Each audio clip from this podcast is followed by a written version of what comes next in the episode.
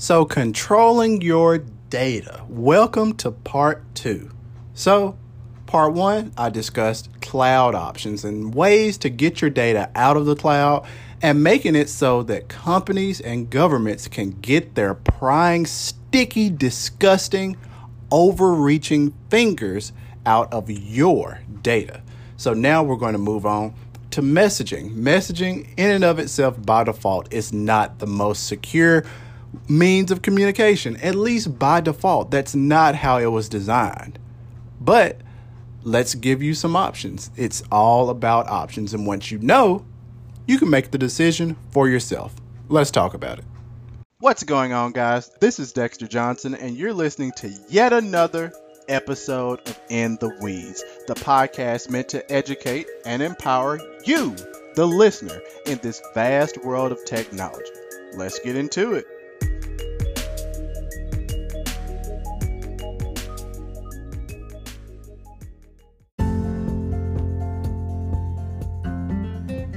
Friends and family. That's who we're contacting when it comes to messaging, whether we're utilizing SMS, text messaging, whether we're group chatting, whether we're on Facebook, WhatsApp, Signal, whether we're sending an email to an aunt or an uncle, we're messaging our friends and family, keeping in touch with those that are near and dear to us.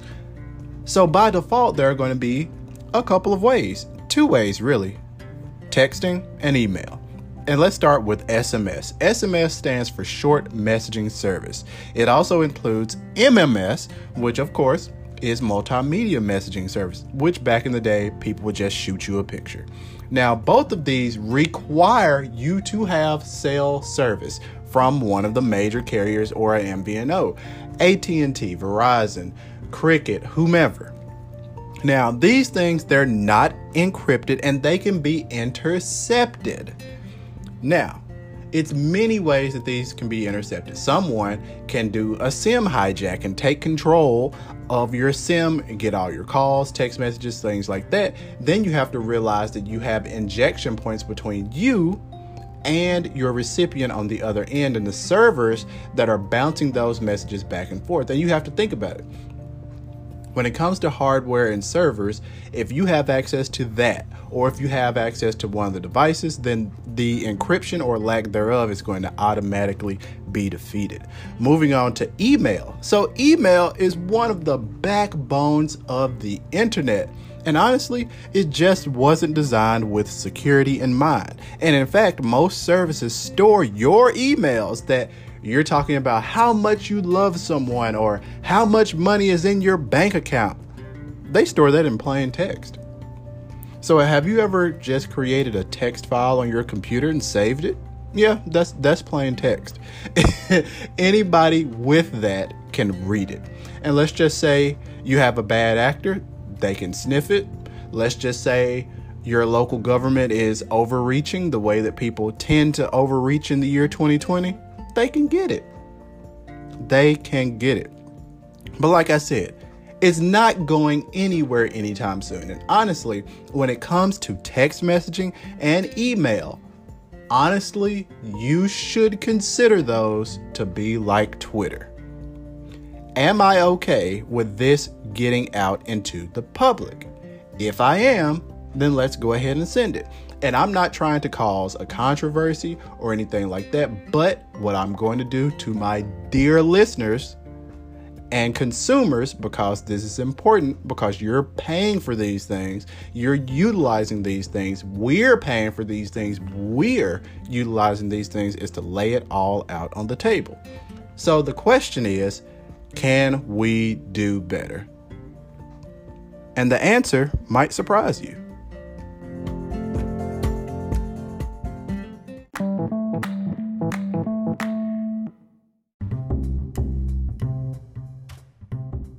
So, a little cliffhanger there. Clearly, clearly, yes, the answer to that question is a resounding yes.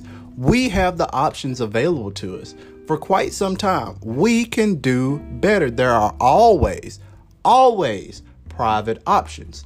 The question is, are you willing to pay the cost for those options? And I'm not always talking about money, I'm talking about shuffling an entire user group from utilizing Facebook and utilizing SMS to say, hey, let's move this conversation to a completely different platform. That means a new login, a different way of doing things. And usually, those are the biggest hiccups. It's not the fact that these applications inherently that I'm about to tell you about are difficult or hard to use, it's the fact that people do not like change.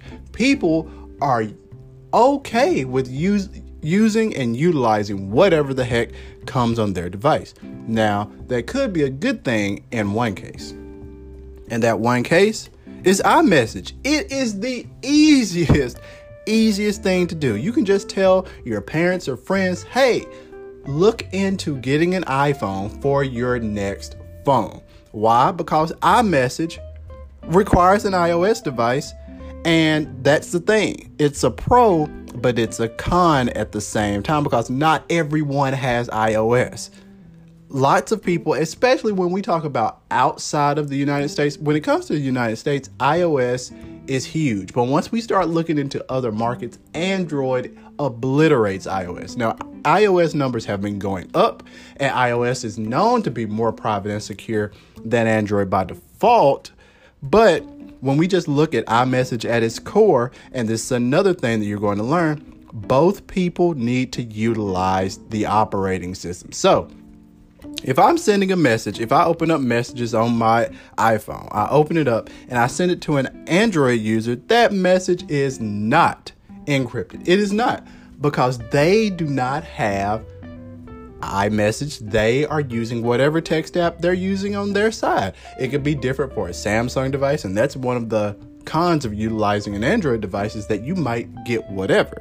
Now, when both of us are using iPhones, by default, it is secure. So both of these messages are going to look the same. The thing is, is that someone that doesn't have an iPhone, they're going to get the quote unquote dreaded green bubble. I don't necessarily think anything of it. A lot of people get kind of miffed by that or take some type of fault or offense with that, but it's just a bubble color. Now, the thing is, SMS or text message is the fallback for iMessage. So, you really have no idea going into it unless you know whether your friend has an iPhone or not, if it's going to be secure. So take that and please keep that in mind. The good thing is that it's pre installed.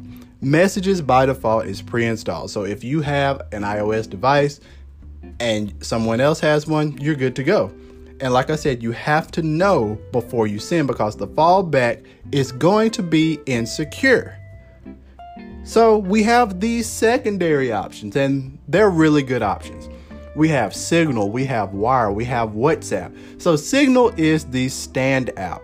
But once again, both users have to have the app. So this is what I was talking about earlier when I was saying people and group migration. You're going to have to tell the people the pros and cons. The pros are that people will not be able to snoop your messages. And that is very important, especially in today's over politicized world and today's world where governments feel like they should be able to see everything you're doing, which is a bunch of horse crap. Now, on the Android side, this is one of the good points now. You can make Signal your default messenger, but once again, everyone has to be on it. And this is going to bring up another point that I'm going to address.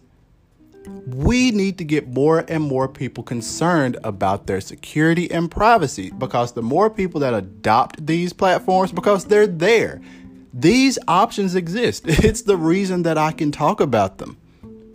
But the more people that utilize these options, the better. Because then it's not going to be this big deal of shuffling your users they're already going to be there. Also, when I talk about WhatsApp, they actually use the Open Signal protocol. But the issue here, and why people, a lot of people might kind of question WhatsApp, is because it's owned by Facebook. And honestly, I question it myself because I don't trust Facebook. I don't use any of Facebook's services. I have a WhatsApp. I deleted it.